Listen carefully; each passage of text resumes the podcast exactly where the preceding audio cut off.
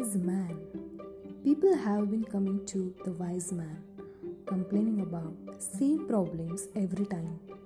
One day, he told them a joke and everyone roared in their laughter. After a couple of minutes, he told them the same joke and only a few of them smiled. When he told the same joke for the third time, no one laughed anymore.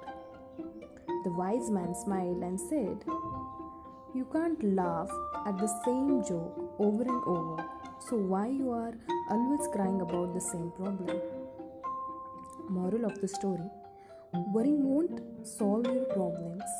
It will just waste your time and energy.